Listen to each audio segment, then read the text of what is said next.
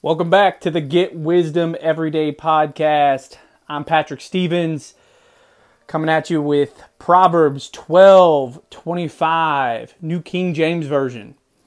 Anxiety in the heart of a man causes depression, but a good word makes it glad.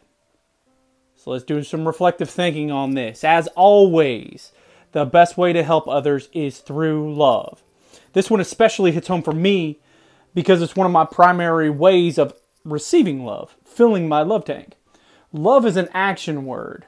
And remember, faith without loving works is dead. Here's an action idea for you take the five love languages quiz and write down and learn about the top ways you receive love. Truly understand it. And now, if you're dating someone or you're married or you have a partner, have them take it as well. And one last thing next time you come across someone who's feeling anxious or depressed, try this give them a loving, authentic, positive affirmation. I promise. It'll be a lot of fun.